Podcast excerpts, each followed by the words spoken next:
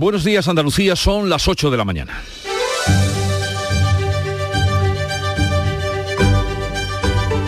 En Canal Sur Radio, La mañana de Andalucía con Jesús Vigorra.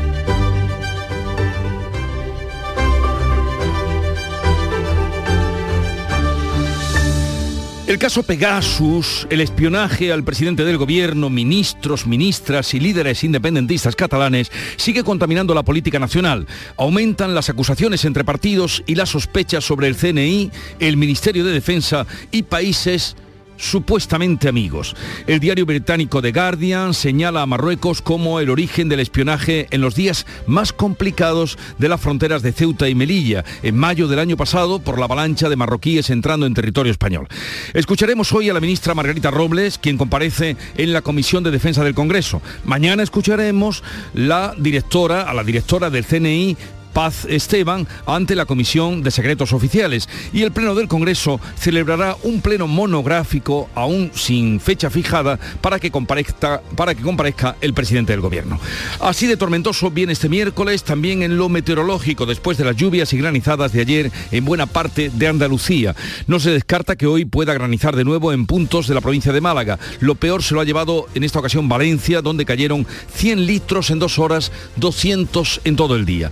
Y prudencia. Eso es lo que pide el gobierno andaluz ante el aumento de casos de coronavirus, aunque no se habla aún de una séptima ola. Lo que más preocupa porque además eso era lo que nos decían siempre, es el crecimiento del número de hospitalizados, casi 100 más en cuatro días. La mañana de Andalucía.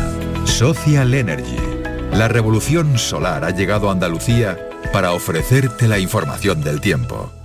Este miércoles tendremos cielos nubosos o cubiertos con chubascos que serán generalizados y ocasionalmente acompañados de tormentas y granizo y en el tercio oriental pueden ser localmente fuertes y persistentes. De hecho, está activo el aviso amarillo por lluvias en la provincia de Almería. No cambian las temperaturas, salvo en el extremo oriental, donde van a bajar algo las máximas. Es el momento de ahorrar hasta un 70% en tu factura de luz. Este mes de mayo Social Energy presenta grandes descuentos en instalaciones premium en Face, con 25 años de garantía. Atrapa el sol con Social Energy y aprovecha las subvenciones. 955-441-111 o socialenergy.es. La revolución solar es Social Energy. Y vamos a conocer ahora el estado de las carreteras en Andalucía. Para ello conectamos con la DGT. Nos atiende David Iglesias. Buenos días. ¿Qué tal? Muy buenos días. A esta hora les vamos a pedir mucha precaución. En las carreteras de Málaga van a encontrar distintas dificultades a esta hora, especialmente en la A7, en la Cala del Moral, hacia la capital malacitana, pero también en Fuengirola y la Cala de Mijas hacia Marbella. Y de entrada a la capital de Málaga por la A357 también hay tráfico lento en la zona del polígono El Viso. Otros puntos con dificultades hasta ahora en Andalucía, pues Granada, la ronda GR30 a la altura del Estadio Nuevo Los Cármenes en dirección Maracena, también en Almería, en, la, en Aguadulce, en la A7 de entrada a la capital almeriense y en Córdoba, en Córdoba capital, si circulan por la A4 van a encontrar algo de situación difícil a esta hora en dirección a Madrid. Cupón ha cambiado, puede tocar por los dos lados. Y si lo miras con cariño, ahí va, qué bonito. A mucha gente vas a apoyar. Por los dos lados puedes ser ganador. Colaborando con la gente, la ilusión es mayor. Nuevo cupón diario. Ahora de lunes a jueves, con premios a las primeras y a las últimas cifras. Además tiene un primer premio de 500.000 euros al contado. A todos los que jugáis a la 11, bien jugado. Juega responsablemente y solo si eres mayor de edad. En Canal Sur Radio, La mañana de Andalucía con Jesús Vigorra. Noticias. Hay novedades en el caso Pegasus. Sí, el diario británico The Guardian publica, ha publicado esta noche un informe que apunta a Marruecos como posible autor del espionaje a más de 200 móviles españoles y en ellos están incluidos los de eh, miembros del gobierno. A falta de confirmación, la ministra de Defensa Margarita Robles va a comparecer esta mañana en la Comisión de Defensa del Congreso y algo, algo esperamos aclarar. Beatriz Galeano. Esa comparecencia será a las diez y media de esta mañana. Mañana jueves lo hará la responsable del CNI, Paz Esteban en la Comisión de Secretos Oficiales. Ambas cuentan de momento con el apoyo del presidente del Gobierno, según explicaba la ministra portavoz Isabel Rodríguez, que ha evitado, eso sí, dar por garantizada la continuidad de la responsable del Centro Nacional de Inteligencia. No podemos eh, actuar y hablar de futuribles en cada momento y atendiendo a cada información iremos adoptando y compartiendo la información y las decisiones al respecto. Insisto en que no podemos hablar de futuribles ni de indeterminados, sino que hay que hablar con la consistencia de los hechos Ahora se están comprobando los teléfonos de otros miembros del Gobierno, como los tres, las tres vicepresidentas y los responsables de Interior, Justicia y Hacienda. Lo que sí han hecho ha sido salir al paso de la polémica de por qué las escuchas al Gobierno se desvelan precisamente ahora. Ha asegurado la ministra portavoz que las actualizaciones en los protocolos de seguridad han permitido acreditarlo una vez iniciado el esclarecimiento de lo ocurrido con los políticos independentistas. Comparecencia hoy de la ministra de Defensa, mañana de la directora del CNI el presidente del Gobierno que tendrá que comparecer en el Congreso para dar explicaciones por las escuchas con Pegasus, aunque todavía no hay fecha señalada. La iniciativa de varios de sus aliados parlamentarios ha contado con el apoyo del Partido Popular, Vox y Ciudadanos. Estos grupos, sin embargo, han unido sus votos a los del PSOE para rechazar una comisión de investigación. Para Esquerra Republicana este asunto puede poner en jaque la legislatura. Gabriel Rufián ha dicho que desconfía del Gobierno y ayer eh, de repente pasaron de supuestos culpables a víctimas. Su credibilidad es cero. También Ciudadanos resta credibilidad al gobierno. Inés Arrimada se ha preguntado si desvela el espionaje que ha sufrido para contentar a los independentistas. Y el gobierno no puede estar gobernando pensando en Esquerra. El gobierno tiene que gobernar pensando en 47 millones de españoles y si no se dieron cuenta entonces, pues deja muy mal lugar a España y si lo sabían desde entonces, pero lo dicen ahora, es que solo están pensando en contentar a Esquerra y eso realmente es muy preocupante. Para Vox, la comisión no tiene sentido, pero sí las explicaciones que debe dar Sánchez en el Congreso. Iván Espinosa de los Monteros. Que son así de torpes, que se les ha espiado y no se han enterado. Por sentido de Estado, dice haber rechazado la comisión el Partido Popular. Cuca Gamarra. Nosotros sí creemos en las instituciones. A mí lo que me llama la atención es que quien ponga en duda sea una parte del Gobierno. Eso es lo que nos llama la atención desde el Partido Popular. Y la escasa... Unidas Podemos ha dicho sí a la comisión y no a la comparecencia. Pablo Echenique cree que ha llegado el momento de las dimisiones, aunque no quiere ponerle nombre. Pensamos que resulta evidente que ha llegado el momento de que se asuman responsabilidades políticas motu propio por parte de los responsables al mando de toda esta situación. Yo no voy a poner nombres propios, creo que es evidente dónde están las responsabilidades y hasta ahí puedo leer. El Partido Socialista dice ofrecer diálogo y transparencia a sus aliados sin dejar de arremeter contra el Partido Popular. Héctor Gómez ha criticado a Feijó por cuestionar si es casualidad que el espionaje al gobierno se conozca ahora. Es un cúmulo de despropósitos lo que ofrece hoy el Partido Popular en cuanto a una forma de hacer oposición que atiende única y exclusivamente a extraer rédito electoral de todo. El Partido Popular de Alberto Núñez Feijó está logrando frenar el auge de Vox y alcanza al PSOE por primera vez en lo que va de año. Esto es lo que indica el barómetro de mayo de 40 dB que hoy publica el diario El País. Dice este diario que la renovación de la cúpula popular trastoca el mapa y da a la derecha opción de gobernar. Los socialistas recuperan siete décimas en estimación de voto y se situarían con 106 diputados. El PP sube 2,7 puntos y lograría 108 escaños. Vox pierde un punto y Unidas Podemos se deja dos desde el último sondeo. El escenario dibuja un bloque de la derecha con 172 escaños a los que habría que sumar los dos diputados de Ciudadanos. La mayoría absoluta está en 176. Y hablamos ahora de la política andaluza, que es la crónica de una precampaña, porque eh, pasa inevitablemente por argumentos electorales de cara al 19 de junio. El presidente de la Junta ha confesado que ve muy difícil alcanzar la mayoría absoluta. A pesar de que es un objetivo que está cerca, según la última encuesta de GAT3, que pronostica que el PP obtendría 51 escaños a 4 de la ansiada mayoría absoluta, Moreno Bonilla lo ve difícil. Yo, sinceramente, creo que la mayoría absoluta la veo inviable, ¿eh? lo digo, lo veo muy, muy complejo. Yo, yo no, no me la creo, ¿eh? lo digo con absoluta honestidad y sinceridad por una razón. Es verdad que si el centro derecha estuviera unido, hoy probablemente podríamos hablar de una posible mayoría absoluta del centro derecha de Andalucía. Declaraciones de Moreno Bonilla en Onda Cero, donde también reiteraba su deseo e intención de gobernar con una mayoría suficiente sin tener que pactar con nadie. También el secretario general de los socialistas andaluces ha hecho sus cuentas. Juan Espadas cree que conforme se acerque la campaña se irá clarificando el voto de la izquierda. El líder socialista ha explicado los motivos de su partido para denunciar al consejero de la presidencia ante la Junta Electoral con una convocatoria electoral, pues vemos que el señor Bendodo, como decimos aquí, no se corta un pelo en utilizar su púlpito de un consejo de gobierno para, en vez de explicar las políticas que ha aprobado el gobierno, sencillamente dedicarse a hacer campaña electoral y además poniendo eh, a parir eh, a la oposición el responsable de Ciudadanos en Andalucía y vicepresidente de la Junta, Juan Marín, ha avanzado que su formación no hará promesas en la campaña porque cuentan con el aval de lo que ya ha conseguido en estos años en el Gobierno. Y lo que hemos hecho es sencillamente transformar, aplicar las políticas liberales, las políticas de centro. Nosotros no venimos a hacer promesas, ni a la feria ni a la campaña electoral. Nosotros venimos con una carta de presentación donde realmente los andaluces pueden comprobar qué era Andalucía antes de llegar Ciudadanos y qué es Andalucía hoy cuatro años después. Mientras el secretario general de Vox, José Ortega Smith, que también visitaba la Feria de Sevilla, se ha referido a las próximas elecciones andaluzas como el final de una era. Esto el 19 de junio se acabó. Se acabó ya una Andalucía puesta de rodillas ante la izquierda. Se acabó una Andalucía con restricciones, con imposiciones, con impuestos, siempre apretando al autónomo, al empresario, a la familia. ¿Se acuerdan ustedes de los ERE? Pues ahora el Tribunal Supremo va a revisar hoy la sentencia del caso de los ERE.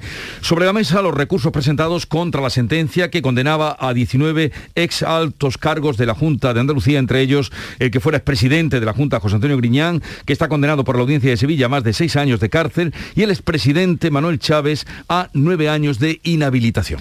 La sentencia de la Audiencia de Sevilla los condenó por prevaricación y malversación. Ahora el Supremo ha llegado la revisión del caso. En la vista, las defensas mantendrán la inocencia de los condenados, entre ellos Griñán, Chávez, exconsejeros de la Junta y otros altos cargos. La Fiscalía mantendrá la acusación en esta primera pieza de los seres. Se juzgó el sistema que se empleó para dar las ayudas. Esa sentencia se va a conocer a partir de las elecciones autonómicas del 19 de junio, previsiblemente después del verano.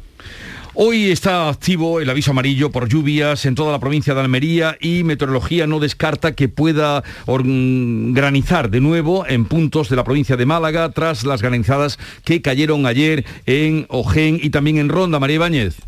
Escucha lo que, lo que escuchábamos o veíamos en las imágenes. Era la granizada que caía ayer por la tarde, como bien decías, en la serranía de Ronda también. Granizó en el valle del Guadalhorce, en donde en Ronda, por ejemplo, en apenas un cuarto de hora sus calles se cubrieron de un manto blanco. También veíamos imágenes blancas en la carretera de acceso. Granizada también en los accesos, Jesús, al Torcal de Antequera. Lluvia generalizada durante esta madrugada en buena parte de nuestra provincia. Ahora tenemos claros aquí en la capital, pero dice la previsión, como tú bien apuntabas, que no se descartan tormentas y granizadas de nuevo esta tarde en el interior de nuestra provincia. Sobrecogía ese sonido que nos acercaba María Ibáñez, pero lo peor sin duda ocurrió en Valencia, donde cayeron 200 litros en apenas 24 horas, cantidad de agua que no se veía desde hace más de 150 años. Un auténtico diluvio que ha convertido este día de mayo en el más lluvioso desde 1871. La ciudad y su área metropolitana han estado en alerta roja hasta las 3 de esta madrugada. Han caído 100 litros en dos horas, 200 en todo el día. Los bomberos no daban abasto esta noche con las calles convertidas en ríos. Las inundaciones son graves, hay anegaciones en la capital, en calles, en bajos, también en el metro. Las redes sociales han dado buena cuenta de lo que escuchaban los valencianos. Está cayendo la mundial. Esto es Valencia. Madre mía, un 3 de mayo. Los 200 litros han caído. Brutal. Así sonaba la tormenta en la tarde-noche de ayer. Con la luz del día, hoy se van a empezar ya a evaluar los daños. Bueno, y vamos a tratar ahora de acercarnos a la evolución de la pandemia. El gobierno andaluz pide prudencia tras el aumento de casos de coronavirus. Este martes se han conocido nuevos datos. Lo que más preocupa es el crecimiento del número de hospitalizados. Porque además esto era lo que nos decían siempre, que ojo a las hospitalizaciones. Pues bien, casi 100 hospitalizados más en cuatro días. También ha habido un repunte de la tasa COVID en mayores de 60 años, que está situada ahora en 521 casos. El número de pacientes con COVID ingresado, como decías, ha aumentado en 96. Hay actualmente 726 personas hospitalizadas con coronavirus. 47 de ellas están en cuidados intensivos. Salud notificaba ayer 5.600 nuevos positivos. Con estos datos, el portavoz del Gobierno, Elías Bendodo, ha vuelto a pedir la cuarta dosis de la vacuna para los mayores y es que el 22% de las residencias en Andalucía están afectadas por el COVID. Insiste Bendodo en la preocupación, aunque descarta por ahora que estemos ante una séptima ola. Evidentemente todavía la variante predominante en el conjunto de nuestro país y de Andalucía sigue siendo Omicron y por tanto sigue bajo control. Se, producen picos de contagios y de ingresos debido al aumento de la movilidad y de la interacción personal, nada más. Y por tanto yo todavía no hablaría de séptima hora, ni mucho menos, ¿eh? pero eso serán los expertos los que lo definan Sí, lo tienen que definir, claro. En el conjunto de España, esa incidencia acumulada en mayores de 60 años ha subido 114 puntos desde el viernes, se sitúa en 790 casos. En cuanto a los fallecidos, Sanidad ha notificado 212 en toda España. Hay casi 7.000 pacientes ingresados por el COVID. En el pueblo de Casariche, en la provincia de Sevilla, los ánimos están ya algo más calmados después de los altercados ocurridos el fin de semana por una oleada de robos. La Guardia Civil ha detenido en el municipio a dos mujeres que estaban relacionadas con estos hechos. Los vecinos vienen denunciando una ola de robos continua en el pueblo. El lunes, tras una manifestación, algunos de ellos volcaron coches de los que presuntamente les consideraban autores de los robos. Los vecinos de este pueblo, de unos 5.500 habitantes, dicen que desde hace tiempo hay falta de seguridad y han aumentado los robos. Así lo describe una de sus vecinas. Las casas que están cerradas son las que están atacando más. En mi misma acera esta, pues ahí le han robado una criatura un piso que, está, que no iba ahí, está afuera, y saben ellos que está afuera, es que lo saben todo, pues claro, pues le han robado que si un plasma, el frigorífico, todo lo que han podido. Y en algunas casas hasta los pomos de las puertas. Tras las detenciones, el material que se les ha incautado se va a devolver a sus propietarios. No se descartan nuevas detenciones, lo decía el delegado del Gobierno en Andalucía, Pedro Fernández, que también pide calma a los vecinos. Llamar a la calma y a la tranquilidad de todos los ciudadanos y ciudadanas de Casariche, evitar que haya situaciones de concentraciones que tengan por objeto tomarse la, venganza ¿no? o por su propia mano. Los gobiernos marroquí y español preparan la operación Paso del Estrecho junto al puerto de Algeciras. Mañana se reúnen en Rabat para organizarla después de dos años con las fronteras terrestres cerradas. Fermín Soto. Bueno, pues 40.000 pasajeros han pasado ya por los puertos de Algeciras y Tarifa con destino a Marruecos desde que se abrían las fronteras marítimas entre los dos países, una cifra muy elevada teniendo en cuenta que no ha pasado ni un mes, de ahí que las autoridades consideren que este año la OP será especialmente intensa.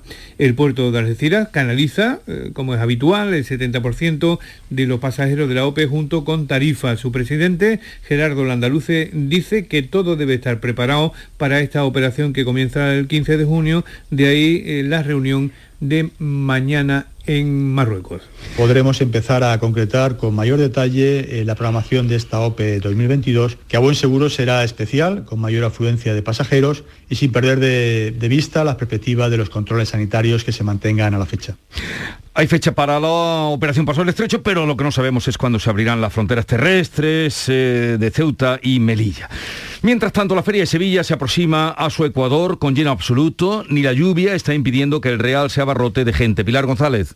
La feria llega a su Ecuador y vivirá hoy su tercer día de fiesta tras el domingo y el lunes y por tanto se espera un Real muy concurrido. De momento se están batiendo récord de recogida de basuras, de pasajeros en autobuses y de metro y las casetas están haciendo mucho negocio. Ha habido días de aglomeración en las calles, pero a pesar de ello, el alcalde Antonio Muñoz descarta cambios o traslado del Real. El tamaño de la feria de Sevilla en este momento creo que es el adecuado porque te permite andar de norte a sur, de este a oeste, de una manera cómoda. Por tanto, yo creo que la feria está bien donde está y está bien con el tamaño que tiene en estos momentos. A partir del mediodía podría llover y el ayuntamiento espera que pase este día para volver a colocar los farolillos que la lluvia de los dos últimos días ha destrozado. El Día de la Cruz en Granada ha vuelto tras la pandemia con un éxito multitudinario de público en las calles y ganas de celebración. Laura Nieto.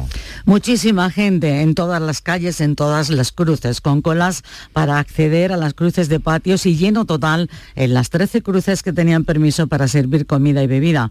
La fiesta que no deslució la lluvia eh, fue una fiesta efímera y finalizó a las 10 de la noche. Empezó a mediodía con un pregón de la joven cantadora Alicia Morales con una primera parte en verso y la segunda en prosa intercalando su cante. Emocionada dijo que vuelve la mayor fiesta de Granada. Vuelve a engalanarse Granada. Vuelve los cobles relucientes, la cerámica brillante, las macetas de flores, los trajes de lunares, los mantones elegantes, vuelven los claveles reventones, las cruces de la alegría, las calles llenas, los abrazos de verdad, los cantes alegres y las palmitas a compás. El alcalde de Granada insinuó que en 2023, como antaño, la fiesta podría durar dos días. Vamos a saludar en este punto a Gregorio García, que es el presidente de la Federación de Hostelería y Turismo de Granada. Gregorio García, buenos días. Buenos días. Eh, quisiéramos que nos mm, hiciera una evaluación de lo que ha sido este puente con finalización en el Día de la Cruz en Granada. Bueno, el puente eh, había una expectativa eh, y luego fueron prácticamente otras, pero hubo muchísima gente también, quizá por la proximidad de, de la Semana Santa, que ha sido hace 15 días. Y bueno, pero en general mucha gente y, el puente bien. En cuanto al Día de la Cruz, mm, yo creo que no conocíamos otro Día de la Cruz o no nos acordamos ya. Tanta gente en la calle, tanta gente con ganas de fiesta. Por eso yo creo que no se puede hacer una fiesta de, de, cinco o seis horas. El montaje que se hace para tan poco espacio de tiempo, yo creo que el Día de la Cruz merece en Granada, como antaño, que se celebre desde el día antes como mínimo y, y, esté más tarde todavía, porque no se puede cerrar una fiesta a las 10 de la noche. Pero bueno, eso es lo que, lo que hubo y la gente muy contenta, todo lleno, lleno absoluto y creo que con mucha alegría, con mucho orden y, la gente tiene mucha ganas de fiesta, como se suele decir. Bueno, esa, esa petición, además de que se prolongue a dos días la, fiesta de la Cruz, veníamos también del puente, aludía usted a la Semana Santa, que también estuvo muy concurrida. Con estas experiencias, ¿qué expectativas hay de cara al verano eh, en una, bueno, en Granada, una ciudad interior, pero que tiene desde luego un gran atractivo? Bueno, las perspectivas que tenemos para esta primavera-verano son buenas hay buenas vibraciones y de cara a otoño, septiembre, octubre también. Creo que si el turismo internacional eh, se empieza a abrir, pues eh, podemos estar hablando de que mm, se puede ir normalizando poco a poco eh, el turismo y creo que sería muy bueno porque el turismo es quien tira de Granada, arranca hacia arriba y, bueno, yo creo que es algo importante que lo tenemos que tener en cuenta. pues muchas gracias, nos alegra escucharle eso, Gregorio García, como presidente de la Federación de Hostelería y Turismo de Granada. Un saludo y ojalá se cumplan esas expectativas que tienen. A ustedes. Mm. Adiós, buenos, días.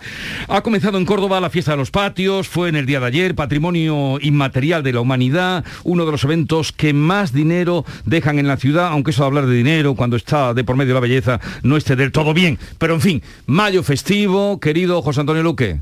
Hombre, mayo festivo, pero no está mal eh, eh, entender que esto deja dinero para Córdoba. Fíjate que eh, un año después de la declaración, los patios ya recabaron más de 6 millones de euros. Eso supone más de la mitad del periodo de todo lo que generó el mayo cordobés. Una importante aportación al PIB de la ciudad que recibe directamente el sector turístico y dentro de este la hostelería y la restauración. Lo explica el presidente de Oreca, Miguel Ángel Morales. El atractivo para nuestro sector es que al hacer grandes colas y tenemos establecimientos cerca, la gente se queda, observa, se queda tapeando y eso llama mucho la atención, sobre todo en la zona, zona de Santa Marina, San Basilio está muy bien, que pasa lo mismo con los establecimientos. Nosotros vimos mucho, aunque no lo creamos, de, los patios de Córdoba.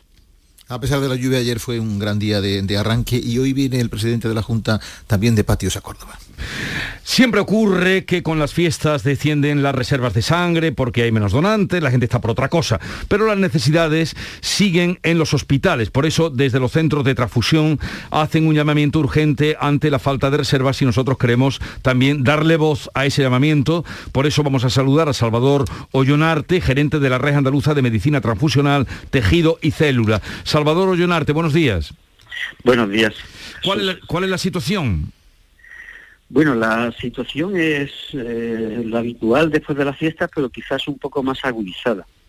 Y más agudizada, bueno, eh, o he estado escuchando y vemos que, la población en general tiene muchas ganas de fiestas, hemos tenido la Semana Santa Y después pues hemos tenido este lunes festivo, después del Día Internacional de- del Trabajo, ¿no? Hemos tenido la Feria de Sevilla, tenemos los patios de en Córdoba, tenemos las cruces en Granada.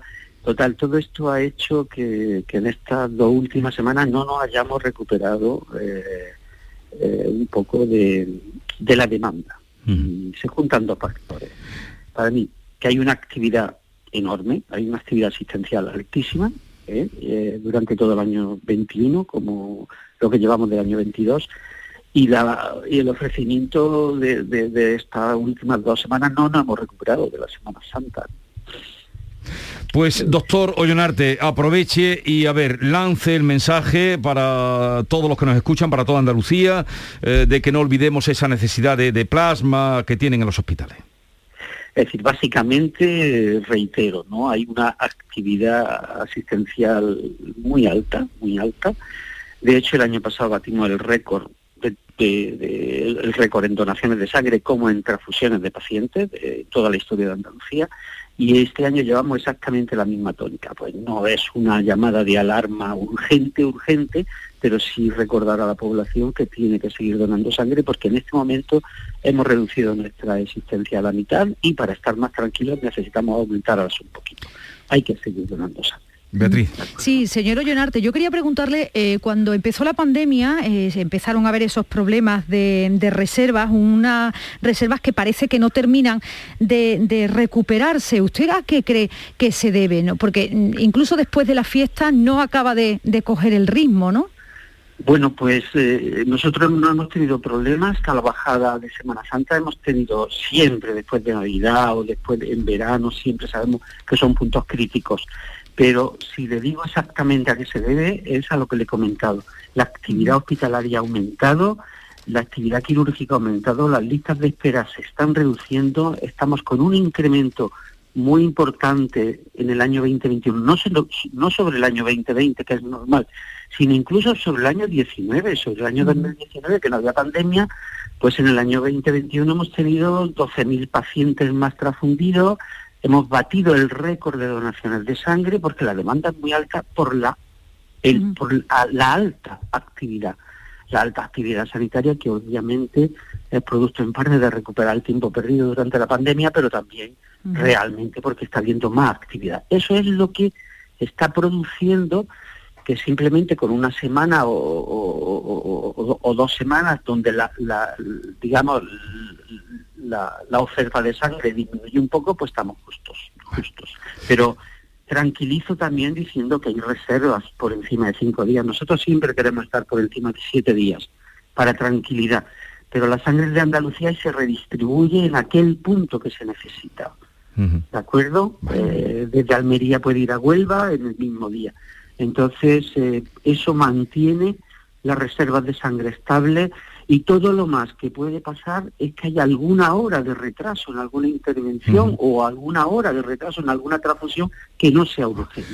¿De acuerdo? Pues no, no olvidemos esa llamada que nos hace Salvador Ollonarte, gerente de la Red Andaluza de Medicina Transfusional, Tejido y Célula. Un saludo, espero que no sea predicar en el desierto estos minutitos que le hemos concedido en nuestro programa y que vaya todo bien.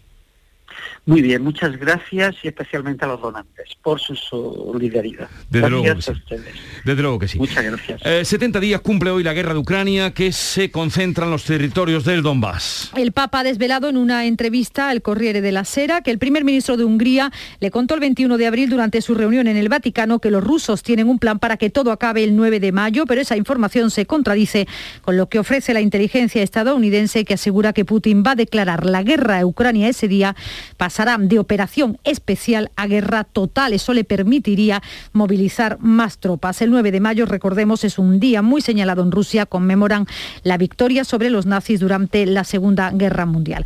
Macron y Putin han vuelto a hablar este martes por teléfono. El presidente francés le ha pedido que desbloquee las exportaciones de trigo de Ucrania por el Mar Negro, un bloqueo que amenaza con la hambruna en países de África. También la ONU y el Comité Internacional de Cruz Roja han concluido con éxito la operación de evacuación organizada en los últimos días desde la ciudad ucraniana de Mariupol, con vistas también a sacar de la zona a los civiles atrapados en la planta de Azovstal. Y una última hora, tres personas han fallecido y una cuarta se encuentra en estado crítico al incendiarse una vivienda esta madrugada en la localidad de Santa Coloma de Gramané, muy próxima a Barcelona, en el que también han resultado heridas de diversa consideración otras tres personas. Seguiremos informando sobre este suceso. Llegamos así a las 8.30 minutos de la mañana, tiempo ahora para la información local, luego la tertulia y la mañana de Andalucía hasta las 12 del mediodía.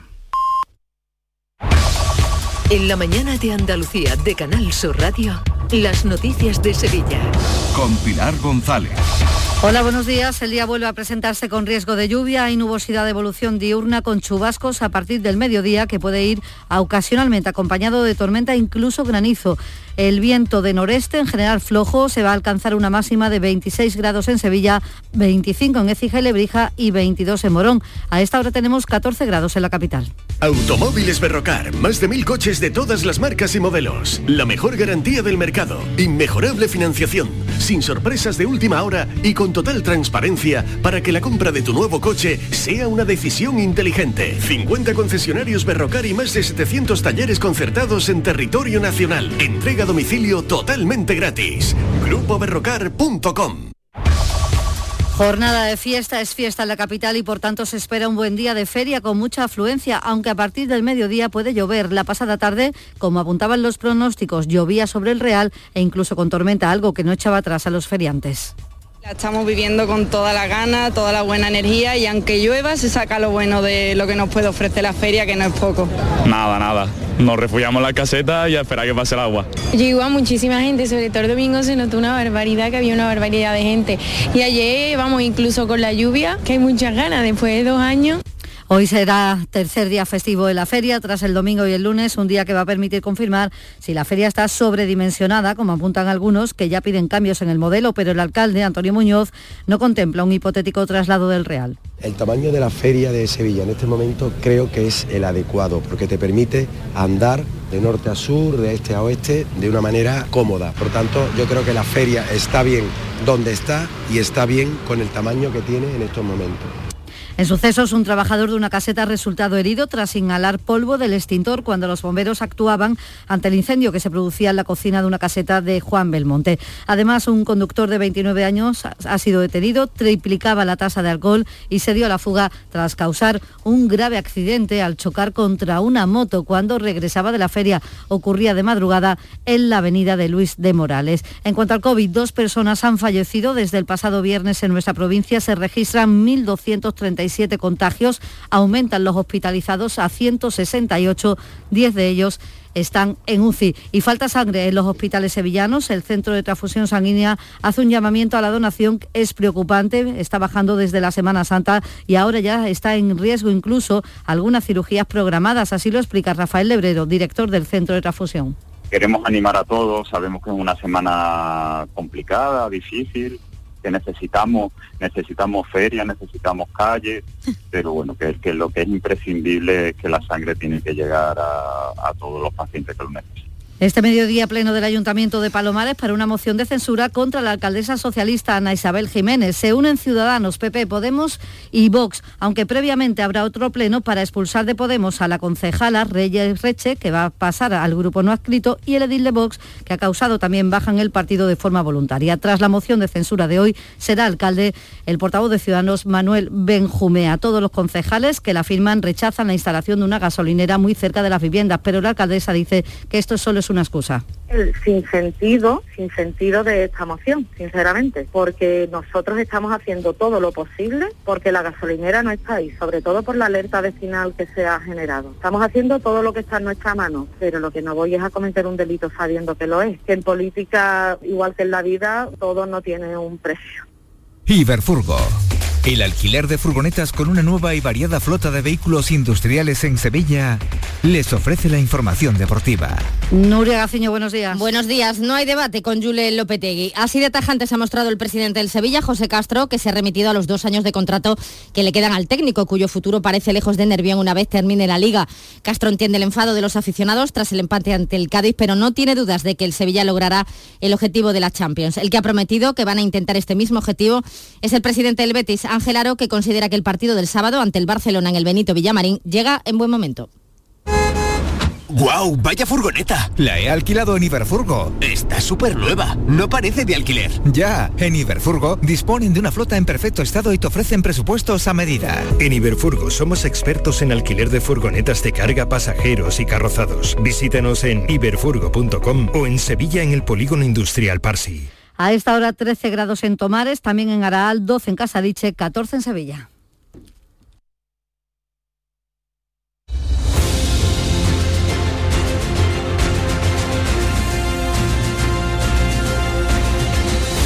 8.35 minutos de la mañana, la mañana de Andalucía, en la antena de Canal Sur Radio. Enseguida vamos a la tertulia, tertulia en la que hoy vamos a contar con Ana Cabanillas, con José María de Loma y Alberto García Reyes. Será en un momento.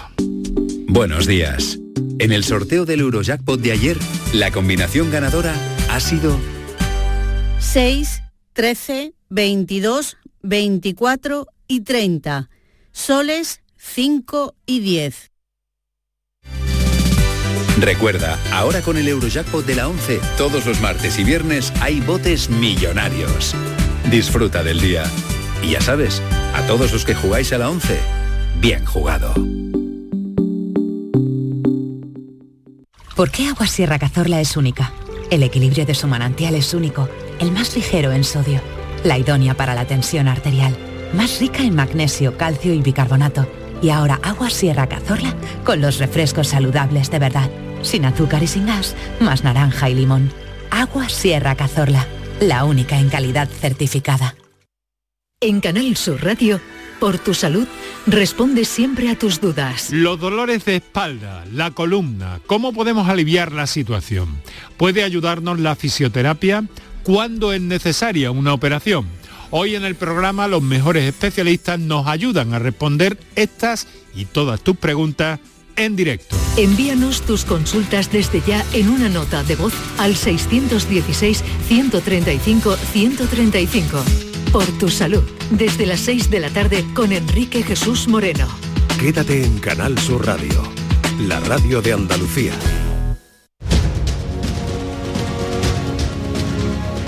La mañana de Andalucía con Jesús Vigorra.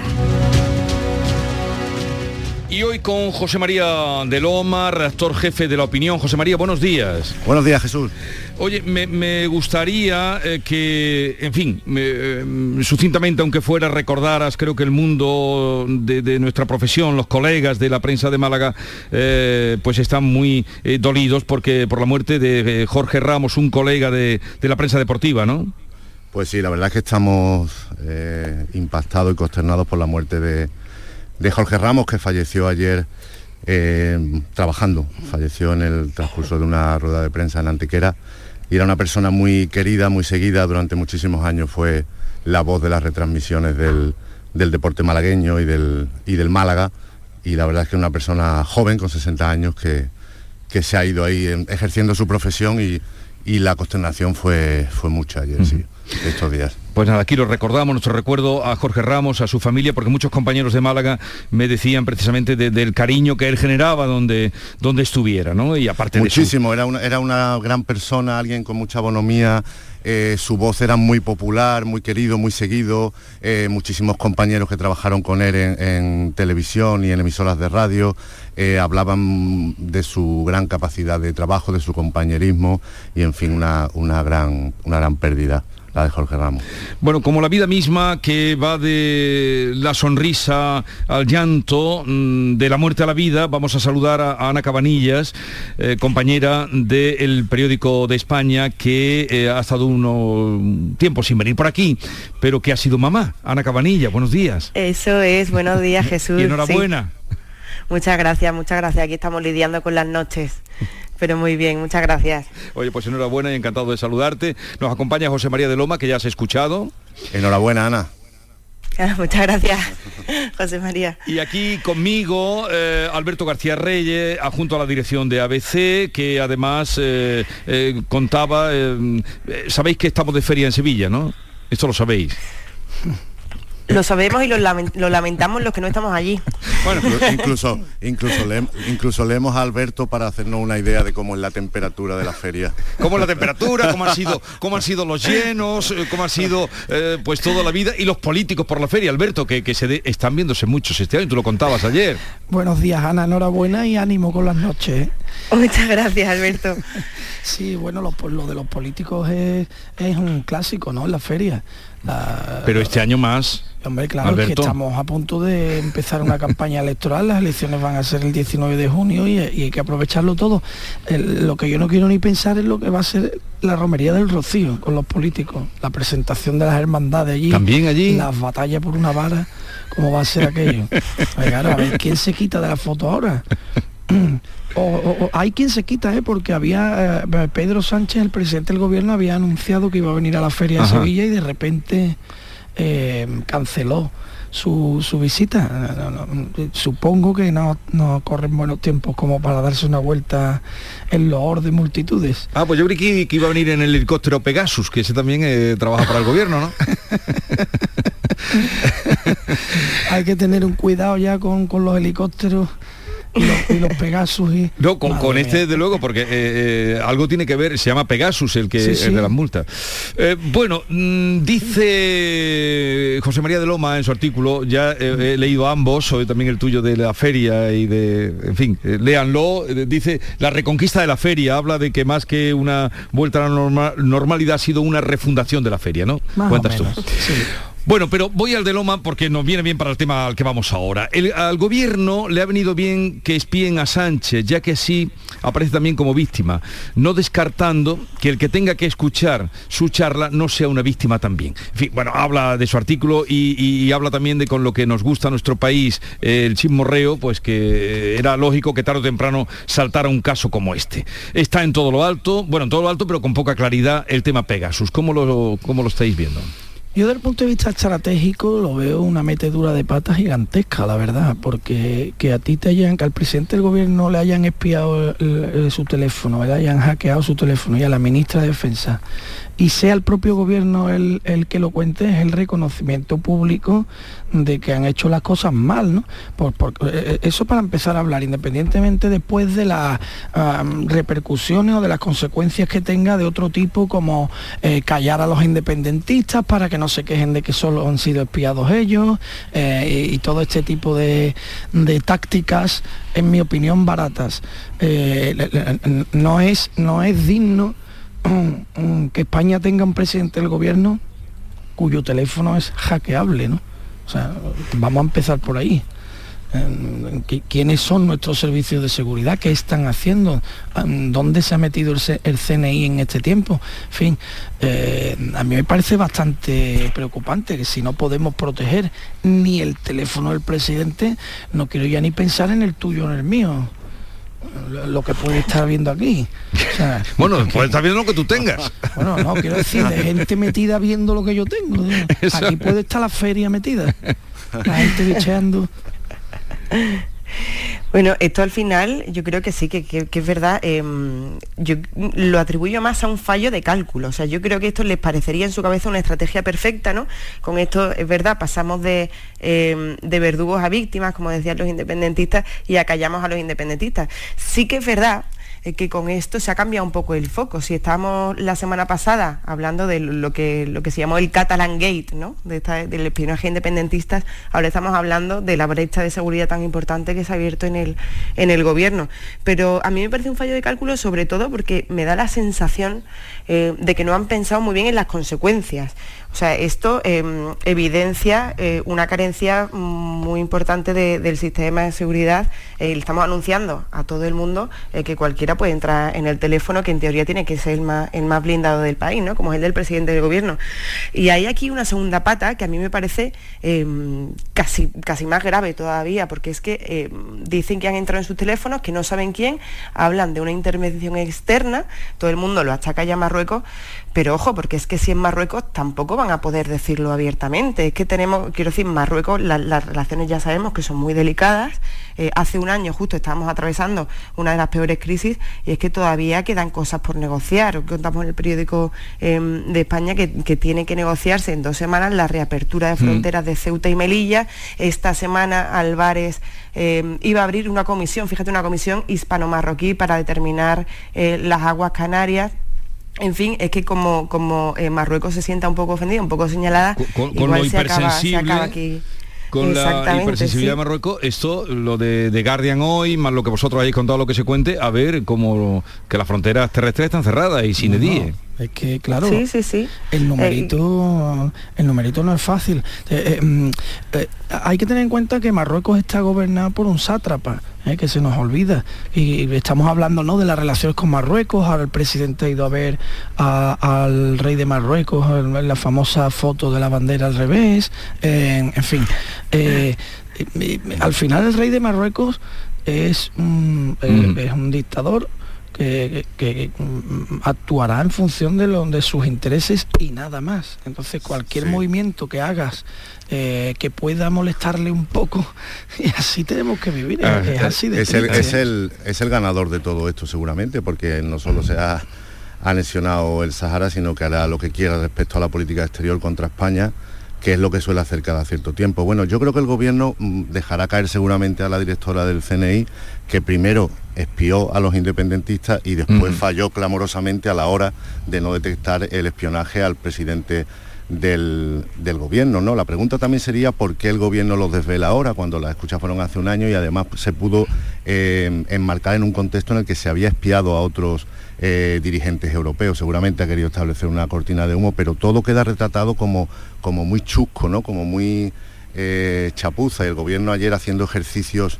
de funambulismo, Félix Bolaño y también la ministra portavoz para no respaldar a la directora del, CNI, que es una persona de, la casa, como llamarle algo la casa, ¿no? Sí, pero que ya está dejada caer, ¿eh? Sí, ya está dejada caer bastante, ya está sin red ninguna, ¿no? Y, claro, lo que pasa es que la, oposición no se va a conformar con eso, por lo menos la parte de Podemos que apunta a Margarita Roble, aunque el PP ayer hizo un ejercicio de, compañerismo del viejo bipartidismo y le echó un capote grande al, al PSOE, evitando una comisión de investigación, seguramente algo bien hecho porque se evita que accedan a esa especie de secretos en algunos partidos que quizás no deberían acceder, aunque está prohibido por ley que incluso en, sede parlamentaria el CNI desvele el grueso de sus trabajos. Es que estaría bueno, claro.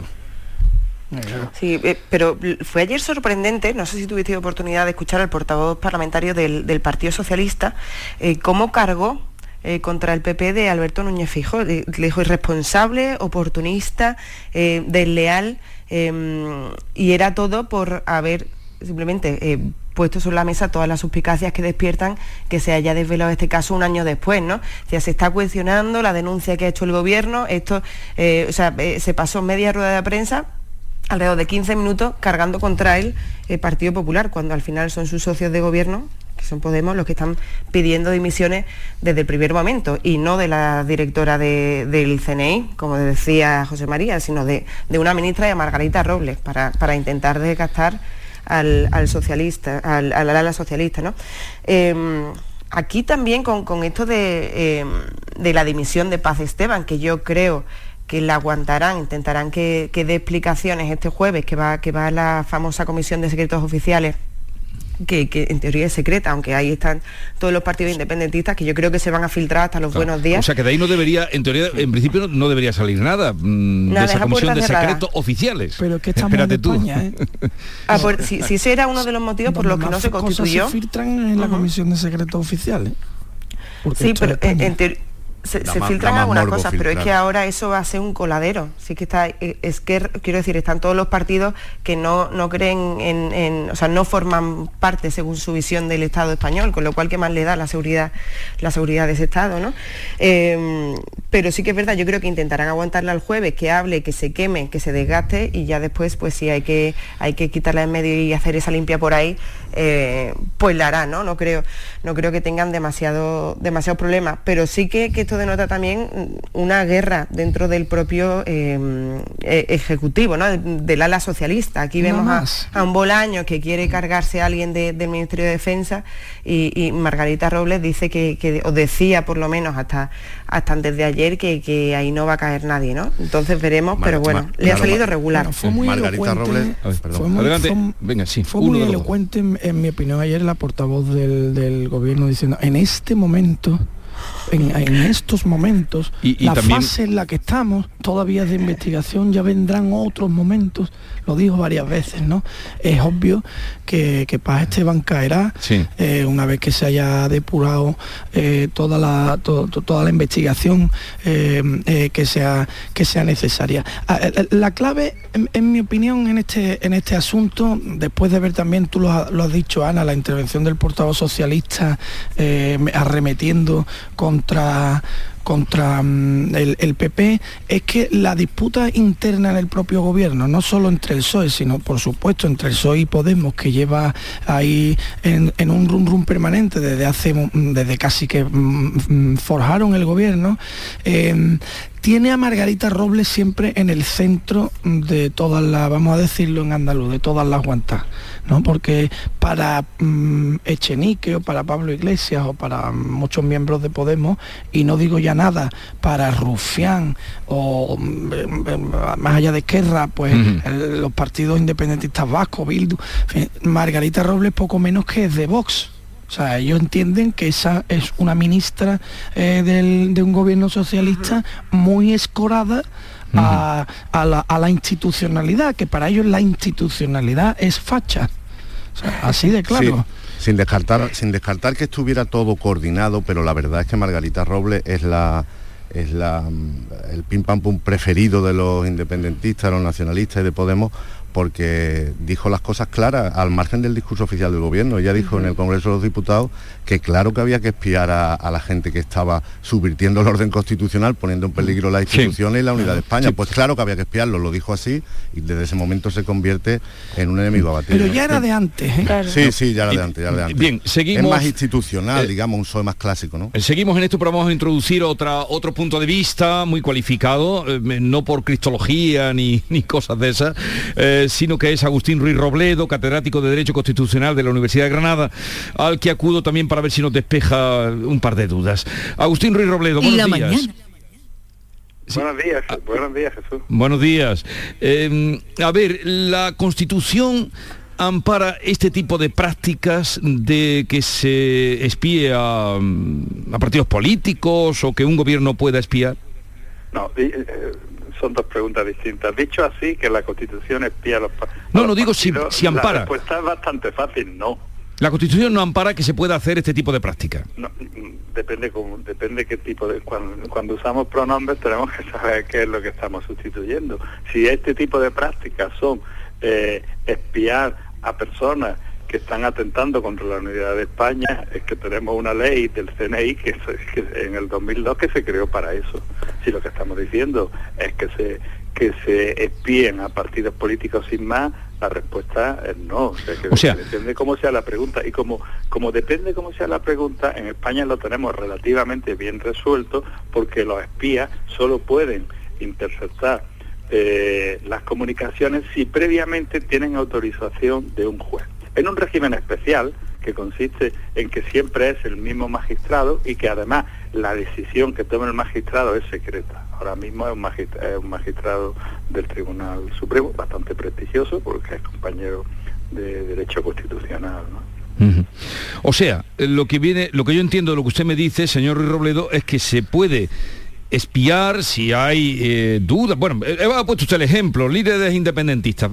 sí se hace bien, o sea, se puede espiar si se hace bien, ¿no? Bueno, líderes independentistas por ser independentistas no, pero si son líderes independentistas que están, que están organizando eh, separarse del Estado por una vía violenta, como nos dijo el Tribunal Supremo, que era que era el caso de los condenados por sedición, entonces sí, eh, es decir, es simplemente el mismo régimen general de si la policía sospecha que la persona X está cometiendo un delito, sea de cualquier tipo, pues puede pedir a un juez que le intercepte las comunicaciones. Si, si en este caso el CNI estaba sospechando de determinados ciudadanos que estaban conspirando contra la integridad del Estado, es que tenía poco menos que venía obligado a hacerlo, porque son lo, las funciones que le otorga la ley, la ley del CNI, ¿no? Pero hay que hacerlo bien, tiene que autorizarlo un juez, ¿no? Efectivamente, un magistrado del Tribunal Supremo. Y en este caso no se hizo así.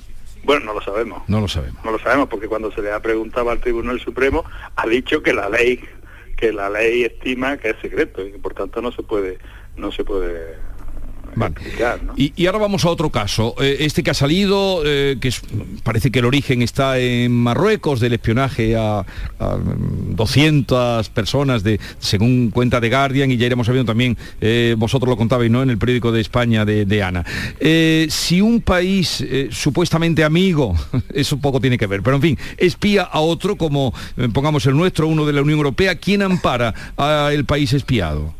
Bueno, no, mm, la, España espía a Marruecos, ¿eh? Y es, bastante, es bastante, notorio que, que, hay en España tenemos y, sí, pues cuando saltaron en la avalancha de hace un año no estábamos bueno una cosa una cosa es que espiemos y otra cosa es que nos enteremos. Pero vamos yo poco mm, estuve hace dos o tres años por Algeciras y, y allí había una serie de radares que poco menos que era un turismo era turístico y se decía, no, estos, eh, estos radares lo que están intentando es captar las comunicaciones de Marruecos. Y eso eso va de suyo. Aquí todo el mundo se espía a, todo el mundo no y para eso están los para eso están los servicios secretos ¿no?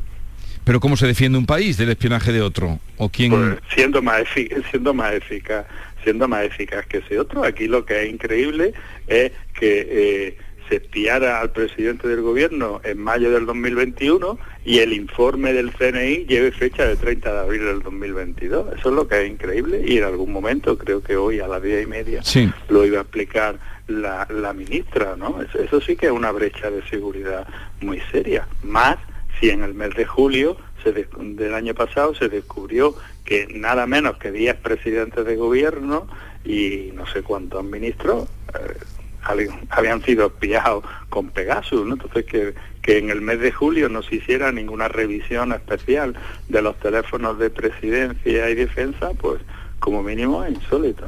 Y que se hiciera público, ¿debería hacerse eso público o no? ¿O, actuar contra esa situación mm, bueno, que yo sepa, si, si vemos, por ejemplo, que, que han hecho nuestros nuestros vecinos cuando cuando se supo que Macron y no sé si 14 ministros habían sido espiados, allí ninguno fue fue al juez como como se ha hecho aquí, ¿no? lo que se ha hecho ha sido mejorar mejorar los sistemas de, protección.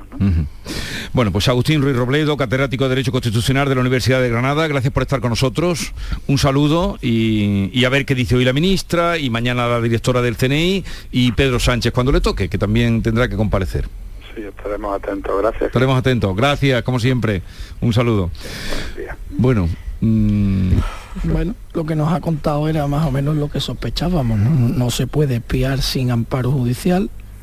Mm, no, se sabe si se ha hecho bien o mal. hay amparo judicial porque está bajo secreto, con lo cual al final es un círculo vicioso pero, en el que nunca vamos a tener la información. Pero también la otra parte que ha dicho, claro, a ver qué dice hoy la ministra. Eh, el catedrático decía que la ministra, a ver qué dice hoy pero que tampoco, eh, si, se, si se supieron espiados, mm, actuar entonces, lo que no se puede proclamar ahora cuando hace. Es que eso es obvio.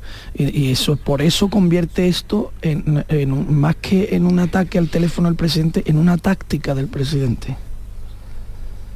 A ver. Eh, a mí me ha dejado, me parece un poco inquietante esto de todo el mundo, espía a todo el mundo, ¿no? Eh, que buena parte quizá quizá he sabido, pero, pero no, en fin, no, no deja ninguna tranquilidad.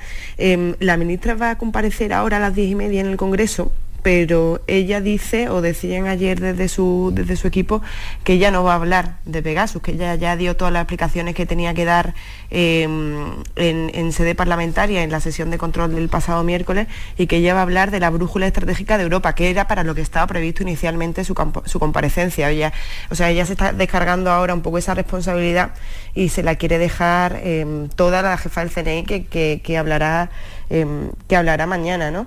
Eh, a mí me parece llamativo esto que, decía el, catedrático em, de que todo cualquier espionaje por parte del CNI necesita una autorización judicial que es secreta, que aquí va a ser muy difícil em, o sea, eh, esclarecer responsabilidades, ¿no? Tenemos a Podemos que ayer apuntaba a que, eh, a que sería una célula del CNI al margen de la ley eh, la que habría espiado a los líderes independentistas, es decir, que, serían agentes que por libre y sin autorización estarían llevando a cabo ese espionaje, ¿no? Decían, lo, ponían en paralelo un poco con la comisión, o sea, con el, con con el caso Kitchen, con las escuchas de Villarejo. Em, entonces, claro, e, esto va a ser muy difícil de refutar, sobre todo si no se puede esclarecer, no, se puede desvelar más bien si hay, si hay una autorización judicial o no. O sea, ya la sombra de la duda está ahí y en el caso de, de Marruecos, eh, bueno, siendo un país vecino es todavía más grave. Bien, un momentito que vamos a llegar a las 9 de la mañana y ahora seguimos con este y otros asuntos eh, de la actualidad que estamos comentando.